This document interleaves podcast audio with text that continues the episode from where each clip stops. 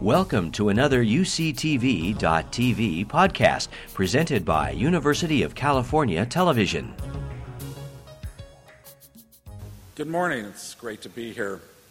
Uh, welcome to Livermore and Bankhead Theater. A special shout out goes to the Lawrence Livermore National Laboratory for providing this exciting series for students and parents.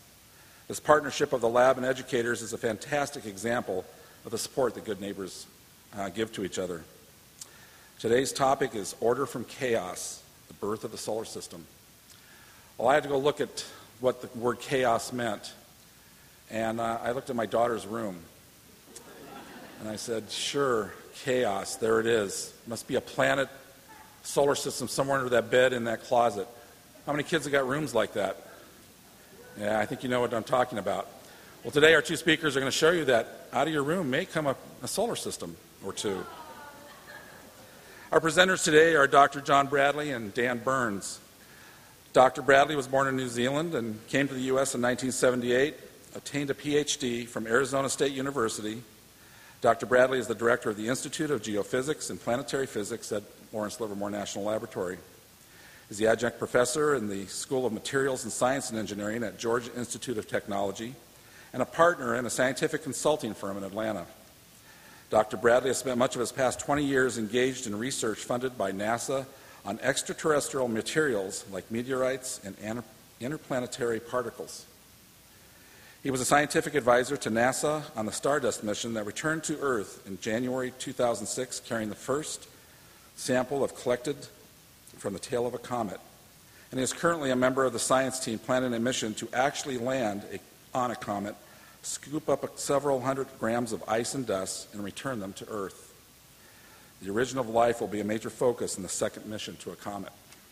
The teacher with us today is Dan Burns. He's been teaching Earth and Space Sciences and AP Physics at Los Gatos High School for 12 years. He is the Los Gatos High School Science Department Chair, past president of the Northern California Nevada American Association of Physics Teachers. He has worked on curriculum development and teacher workshops for the SETI Institute for the USGS, USGS, NASA, AAPT, and the San Jose State University. He has a Bachelor of Science in Aerospace Engineering from the University of Illinois. Prior to becoming a teacher, Dan was a senior research specialist for the Lockheed Missiles and Space Company. Dan is an avid astronomer and an astrophotographer and has had several pictures published in astronomy magazines. So please put your hands together and give them a warm welcome.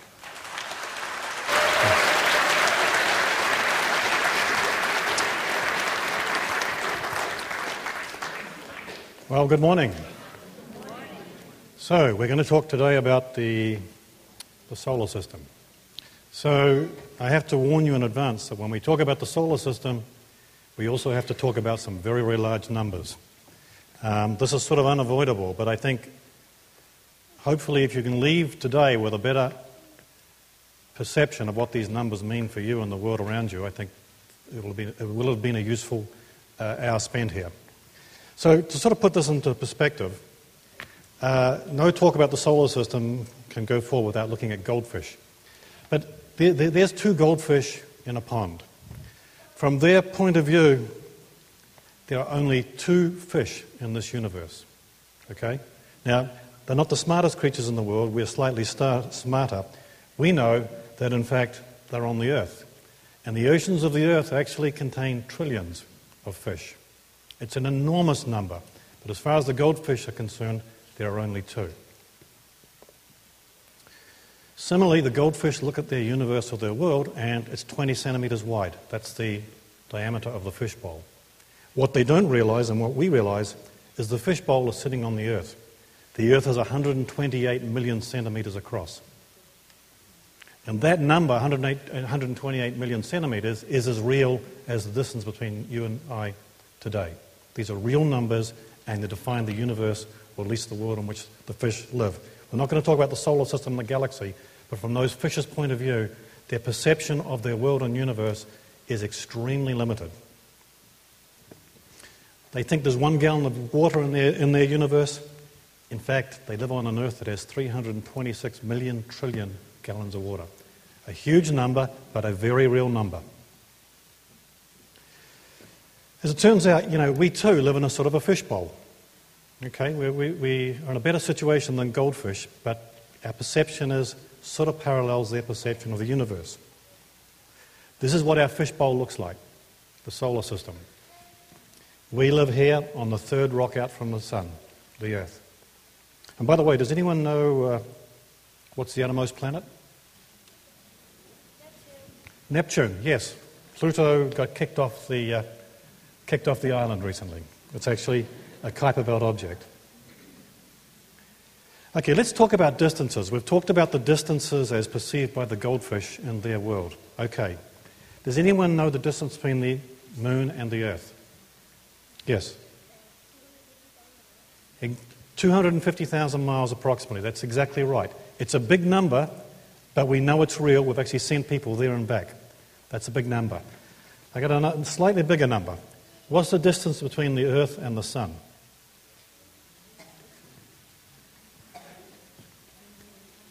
Yes. 93 million miles. Okay, so this guy wins a, a, prize for that. Okay, the prize I brought with me today, you may not have heard of this place, but it's called In N Out Burger. Okay? So you can get a double double with this. And I had one yesterday, they're really good.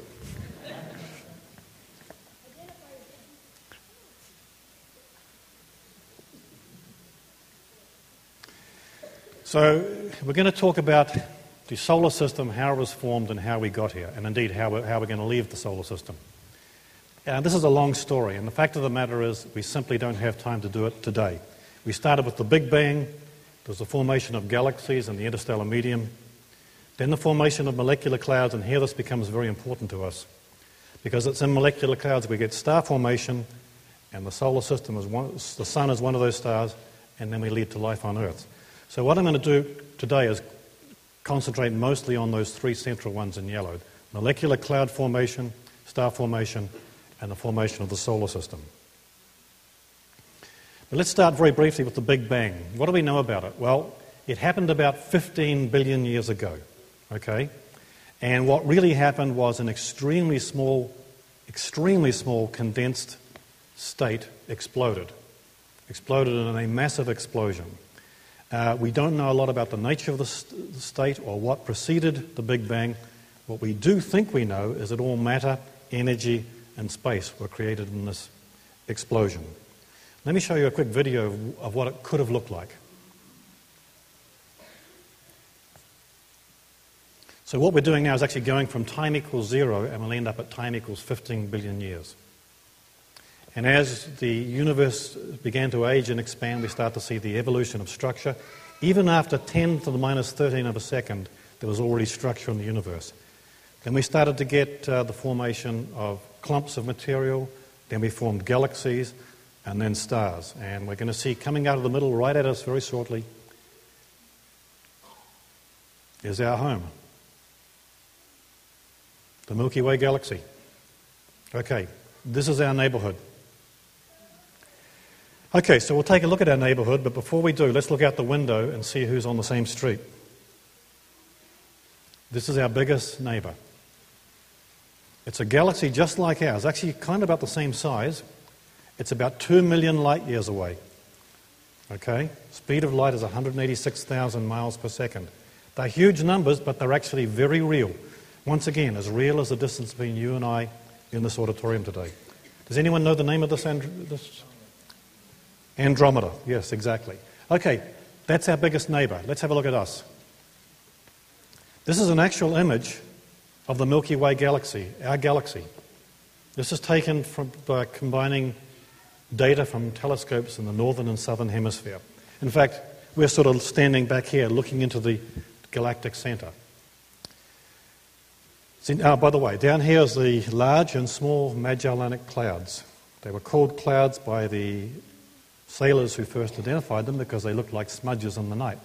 But in fact, it turns out they're galaxies, just like the Milky Way. Does anyone know the uh, size of our Milky Way galaxy?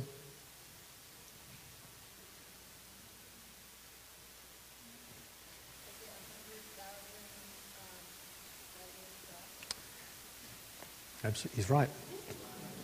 He gets a double double.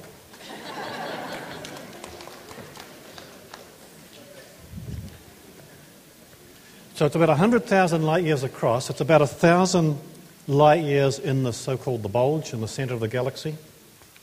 The center of the bulge has a black hole. It's a real wimp by black hole standards. It's only 100 million solar masses. Okay? But nonetheless, we have one. This is where we are, the solar system. We're in a star. We're about 24,000 light years out from the galactic center. Okay? Actually, we're actually out here in front, looking there. In 90 million years, that's where we'll be. But that's our distance to the center, 24,000 light years. Now, we're moving around the galactic center at about 100 kilometers per second. Okay, so when you think about time travel, the big problem, of course, is if you leave where you want to go, even if you can travel through time, it's not there when you get there. So it complicates time travel. How many stars are there in the Milky Way galaxy?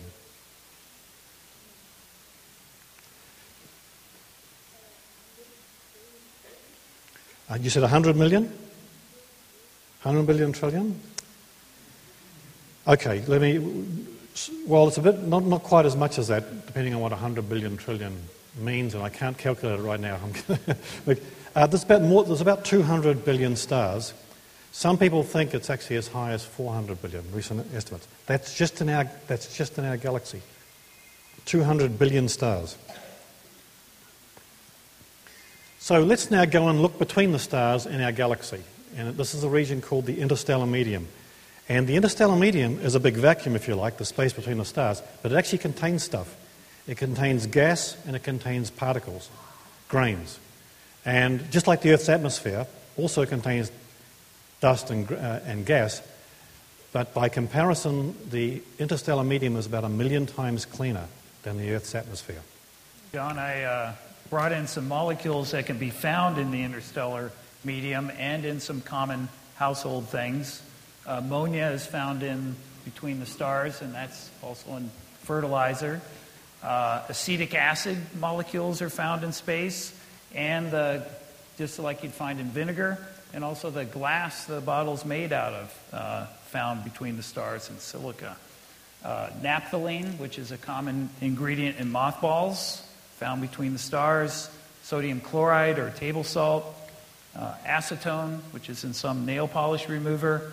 Even ethyl alcohol, uh, which is in tequila and iron, which uh, you find in nails and screws, uh, carbonate material, which is also chalk, uh, the ethylene in the plastic uh, of this bottle found between the stars in the interstellar medium, as well as water ice.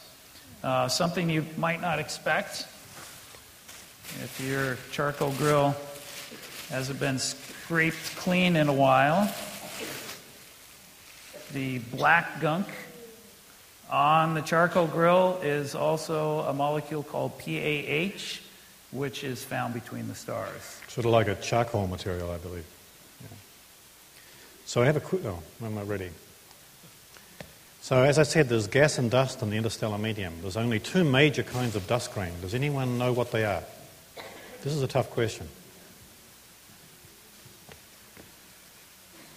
No? Okay, let's that's the most, two most abundant kinds of dust grain in interstellar medium are actually glass, just like the glass in glass bottles, and also charcoal-like material, uh, gunky, tarry kind of material. By the way, his grill is much cleaner than mine. Um, so these are the two kinds of particulate material in interstellar medium. So in a sense, the solar system was actually made out of glass and charcoal.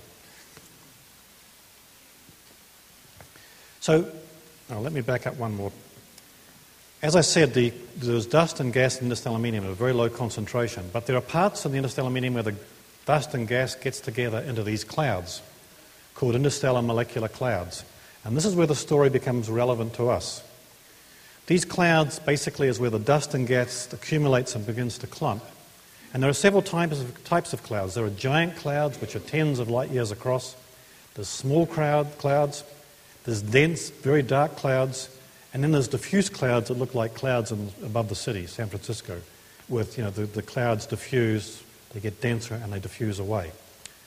And although these clouds are enormous in the interstellar medium, they only have about less than 1% of the total mass of the material in the interstellar medium.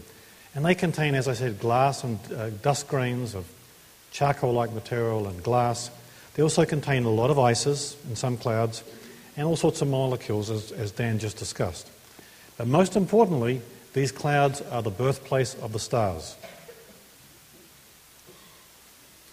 I just want to show you two interesting clouds that you may have seen before. The one on the right is the so called pillars of creation. This is an enormous, these are enormous clouds, many, many parsecs across. This is material that's been ablated off by nearby stellar winds, taking material off the top of the cloud. It's a bit like if you ever go uh, skiing or you're at sea and the wind is so strong it blows the tops off the waves, or if you're up in the mountains on the Himalayas, you see these huge winds blowing the ice off the mountain. That's sort of what's happening here with, with stellar winds. This here is a, a so called dark cloud. It's actually a little, it's a small cloud. It's only about a half a light year across. It's extremely dense, so dense that even starlight can't get through it. What's in, but this is the sort of place where stars are born. What's interesting about these dark clouds, they're actually the coldest places in the universe. Temperatures go down in the, mid, in the centers of these dark clouds to about 10 degrees above absolute zero. Everything stops. All motion, all chemical reactions stop at those kind of temperatures. Just to put this into perspective, does anyone know the lowest temperature ever recorded on Earth? Negative 100 and. How many degrees? Negative 80? Well, let's have it in Fahrenheit or Kelvin or whatever. Negative 80 degrees See? Let's have a look. Do you want to have a try again?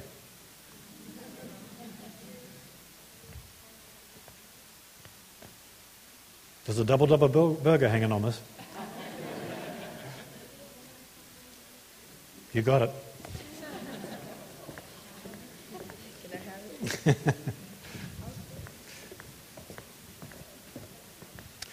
yeah.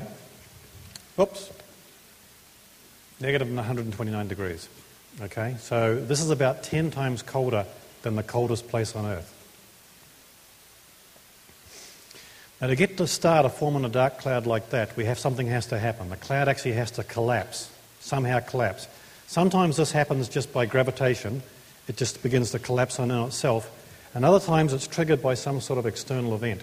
And the reason I mention this is we believe an external event triggered the collapse of the cloud that formed the solar system. And the usual suspect in these cloud collapses are these supernovae. Does anyone know what a supernova is? This is not a double double burger question, uh, but, but uh, yes. Right, right. So many stars end their life by basically becoming unstable and exploding. And these explosions are doozies, okay? They explode, there's a massive explosion that sends out a bow shock, a shock wave, for hundreds of millions of miles in space. And the shock wave, when it hits a molecular cloud, like our parent molecular cloud, you get something like this. So the bright spot is a supernova about to go off, and imagine this red cloud as the parent molecular cloud of our solar system. You'll see the shock wave come out, hits the cloud, and what starts to happen? You collapse region, dense regions of the cloud and start to get star formation. And our solar system probably got started this way, and it probably got started in a whole clump of nearby stars. It didn't happen on its own. The reason we suspect a supernova was involved is if we look at meteorites, these are rocks that come from the asteroid belt, and these are actually these are rocks that formed at the beginning of the solar system, and not a lot has happened to them. So, in fact, they preserve a record. They're like a forensic, they're like a dead body. And you want to find out how the, how the body, who killed the, the person, you go and look at the evidence. And this is the evidence of what happened in the solar system. And what we find in here are some really strange isotopes called aluminum 26 and iron 60. This is very important because aluminum 26 and iron 60 are produced in supernova blasts. So, what we're saying is meteorites contain evidence that a supernova blast went through the solar system. That makes us believe that our solar system was actually triggered by an explosion of a very close supernova. So now that the star has collapsed and it starts to get bright, what happens? Okay, on the left hand side, this is what begins to happen in the beginning. The, the dust and gas starts to collapse downwards. It starts to preserve angular momentum. It starts to rotate. Okay, it spirals in. And then in the middle, you get the formation of this hot, dense region, which is what we call a protostar.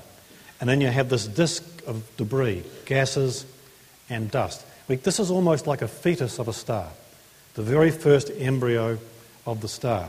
And at some point, to dissipate energy from this rotating disk, we get these jets of gas and a little bit of dust and ions travel, go out vertically for each side, and they travel millions of miles into space, hundreds of millions of miles. And these are called bipolar jets. So these are the two early stages. We now believe that without these jets forming, you can't get planets to form later on in the disk. So these, we believe, are critical stages in the formation of a star.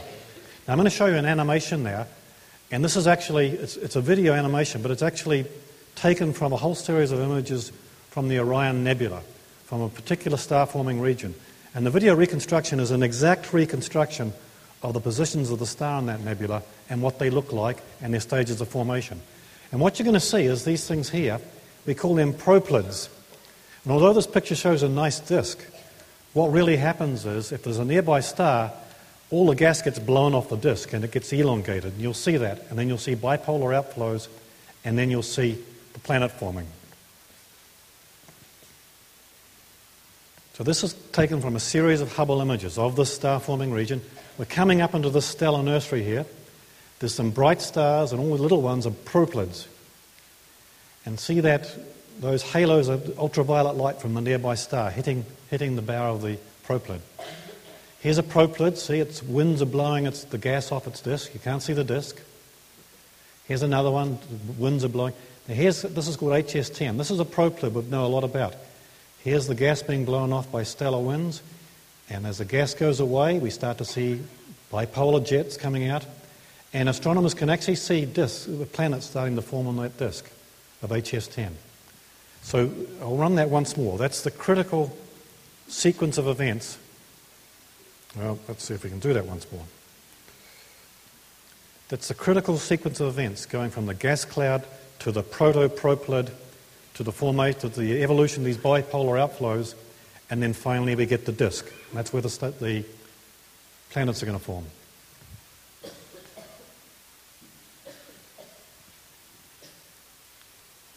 These are proplyds, baby stars.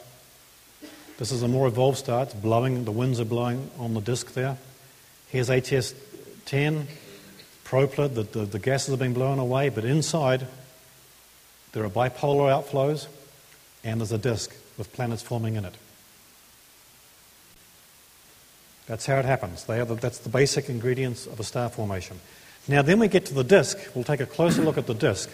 I'm going to run this video of how planets form the disk, and then Dan's going to give you a demonstration. So basically, all that happens is that you've got all this dust in this disk going round and round, and eventually grains bang into get to one another, they stick together. They coagulate, it gets bigger and bigger and bigger. Pebbles go to rocks, rocks go to boulders, boulders go to darn big boulders, then to planetesimals, and then on to planets. That's essentially what happens. And what you end up with is a series of planets. Dan, do you want to show a demonstration of how this? So we can have an analogy with this. There are pressure waves that go through the uh, protoplanetary disk that cause the material to clump and form planets. And so I have some material here, and a pressure wave can also be sound waves. And it can cause the material to clump. I don't think we'll get any planets here, but this is what happened uh, in the early solar system and formed the planet that we're now on Earth as well as our other ones. So it's a bit of an ignoble start to know that our planet just got started by dust grains banging into each other, but essentially that's a key element in this process. Okay, so let's move on to an even more question how did we get here? Okay, and this is a bunch of uh, scientists.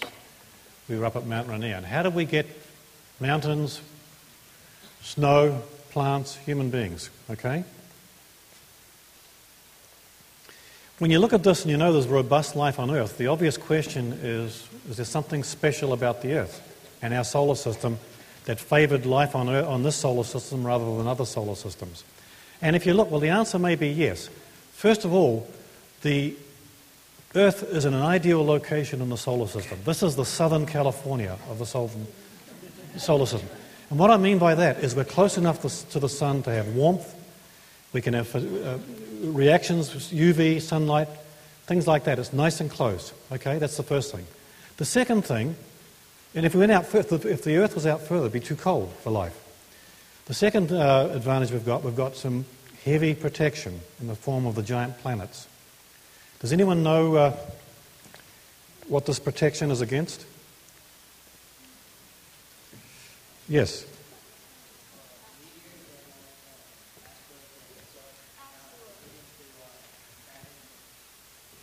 Yes, yes, that's right. Uh, okay, good. Uh, in fact, it does. Jupiter and Saturn do two things. The outer solar system is a region rich in comets. If comets get too close to Jupiter, their orbits get perturbed and they come in close to the Earth. So, the, what's nice about these two giant planets, these comets have to get past them before they can get to the Earth. So that shields the inner solar system from bombardment by comets. And this is important because the Earth has been hit multiple times by comets. It catches a lot of them, it doesn't catch them all. Okay? The other thing the giant planets do is they stabilize the asteroid belt.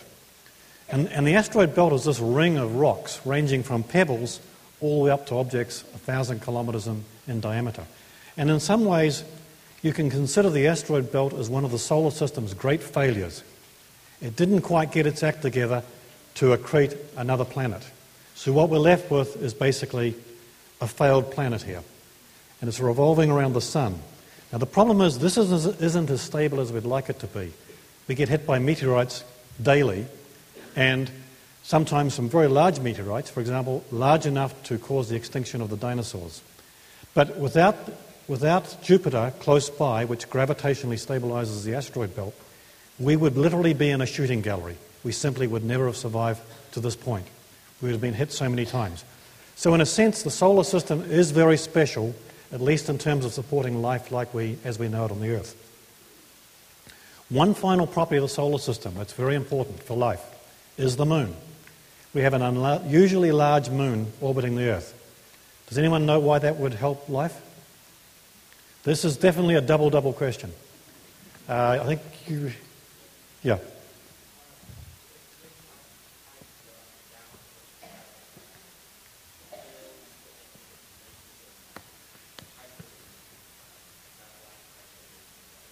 Okay, so, so I think your answer was the moon influences the tides, right? Actually, that's, that is actually true. It's not the answer I was looking for, but yes. I'm sorry, I can't hear you. Okay, so that's a good answer too. Um, he said it'll block us being hit by comets, I think, right? And it will, but it's not big enough it, unfortunately, it will do that, but only a limited number because of its small size.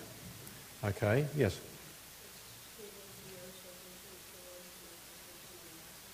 He got a double double.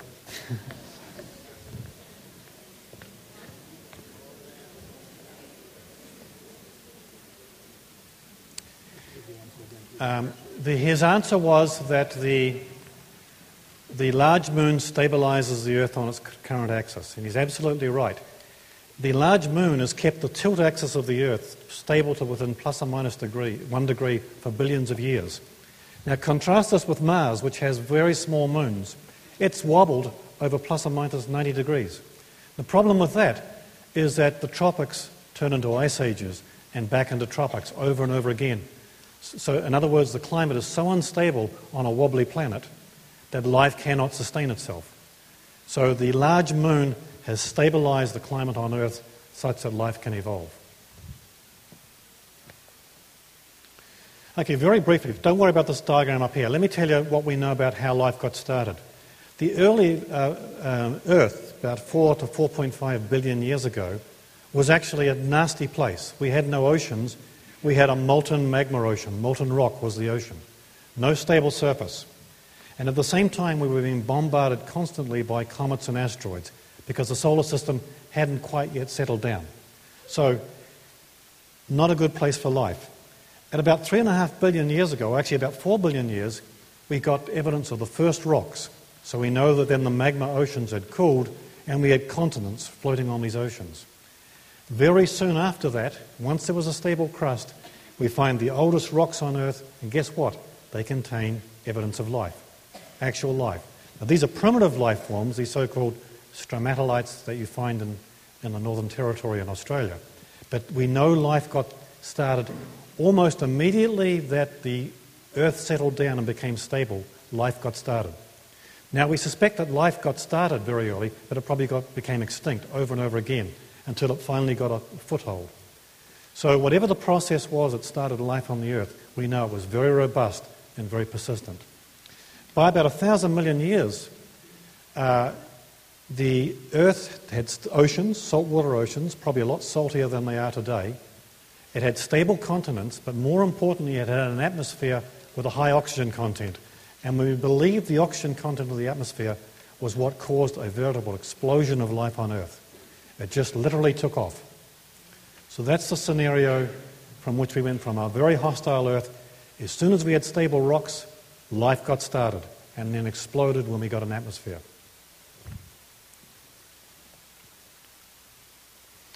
So we know how we began, we know about the origin of life on Earth. What's going to happen? Well, we actually know the answer to that too. We know what kind of star the sun is, and we know what happens to stars like the sun. Eventually, they become red giants. So the sun is eventually going to, going to begin to expand. And it's going to keep on expanding. It'll first consume Mercury, then it will consume Venus, and then it will consume the Earth. It will expand all the way up to Jupiter. Okay? So that's, I'm afraid that's the end of us. The good news is it's not going to happen for another 7.5 billion years. So, so we have a lot of problems to solve in the meantime. So we know that our star is going to, the solar system is going to be consumed. It's going to go away in 7.5 billion years. So the question then becomes, what's going to happen after us? Are there life forms around other stars? And of course, this is probably the most interesting question in space sciences. And what we have to do is to figure out what, what would you, well, first of all, we have to look at other stars and see if we can detect evidence of light. And Dan's going to show an, a demonstration of some of the problems we've got of when we try to look for planets or life around other stars. We've found over 300 planets orbiting other stars, or sometimes they're called exoplanets, but those are by indirect methods, either watch, watching the star wobble because of the planets going around it, or looking for a dip in the star's brightness as a planet goes in front of it. But just recently, astronomers achieved the, the holy grail of exoplanet uh, astronomy, and that is they took pictures of planets going around other stars. The problem is, stars are really bright, planets only reflect the star's light, and so they're very dim. And so what they did is they figured out a way to block the star's light, and that reveals the little planets here. Uh, or they used some uh, more advanced techniques to cancel the light of the star out. And so John's group at uh, the lab was one of the groups that imaged three planets around another star. And he's going to tell you about that.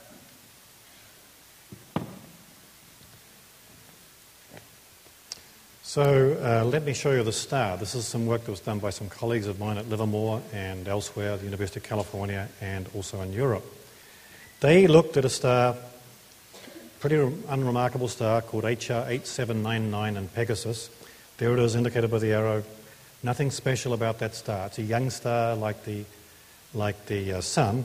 When they used some of these special blocking optics and Im- image processing, well, hang on, let me back up. Let me back up, I'm sorry. Let me ask this question first. When we look at life on Earth, do we know what we need to host life around another star? What, what, what, what do you think would have to be associated with that star for there to be life evolving? Yes? Excuse me? Water is, water is critical for life as we know it. But step back one step further from what's in that environment. What kind of environment, what object would we need? What about this young lady over here?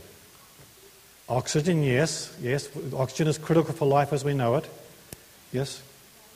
Excuse me? Light, yes, but step back. These are the, these are the properties of the object where there would be life. Yes? Atmosphere, yes.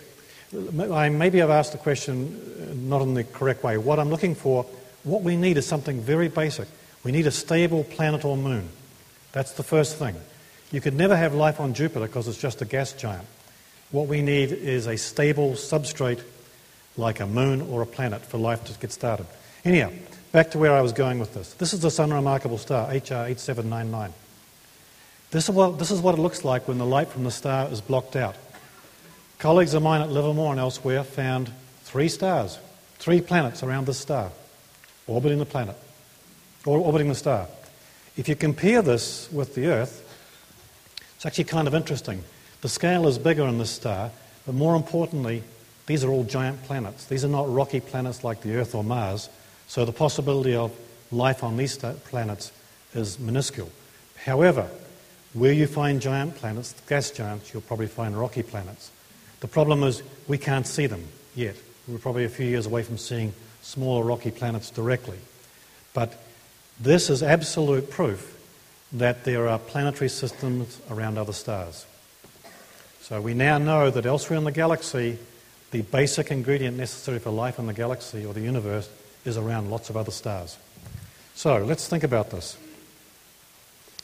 300 planets, as Dan said, four have been directly imaged so far. And you know, 20 years ago, this was unthinkable. When I started out in school, we never dreamed we'd ever see a planet around another star. That's just 20 years ago. So, now that we've got planets, what about life? And I want to show you some footage uh, associated with the Hubble Space Telescope. Hubble was launched in about 1990. It's arguably the most important scientific instrument ever built by man.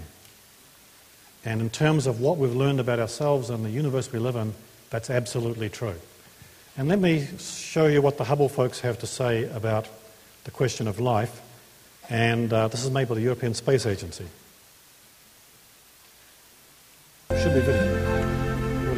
We live on a planet, one of eight in our solar system. We'll miss you, Pluto. These planets orbit a rather unremarkable star. Our star is in a galaxy one of 500,000 million in the Milky Way.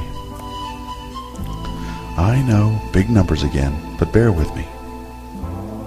This is the Pinwheel Galaxy in the constellation Ursa Major, a galaxy much like our own. This is the largest and most detailed image of a spiral galaxy ever taken by the Hubble Space Telescope. Every one of these points of light is a star.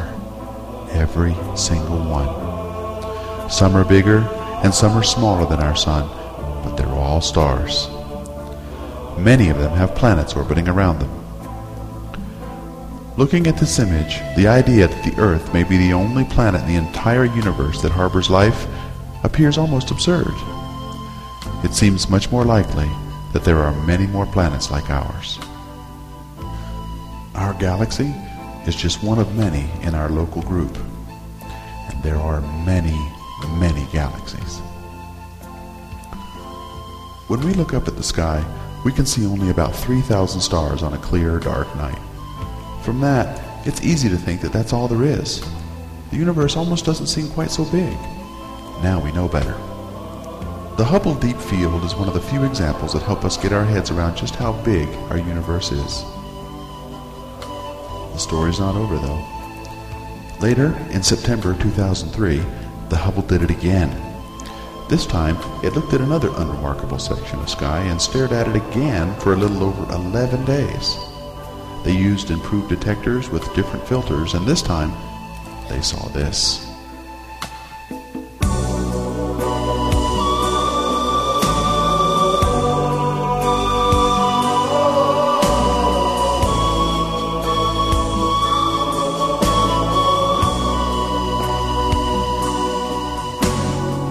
This is called the ultra deep field. It represents the farthest we've ever seen into the universe. Over 10,000 galaxies are in this picture. Every single dot, smudge, and smear is an entire galaxy. And each one of these dots has millions and millions of stars. Each star has the possibility of planets orbiting it, each one with the possibility of a civilization. This is what we see when we stare at a blank spot in the sky where nothing appears to be. This is the number of galaxies in nothing. This is a picture of 78 billion light years. It's a picture of how small we are. It is the single most important image ever taken by humanity.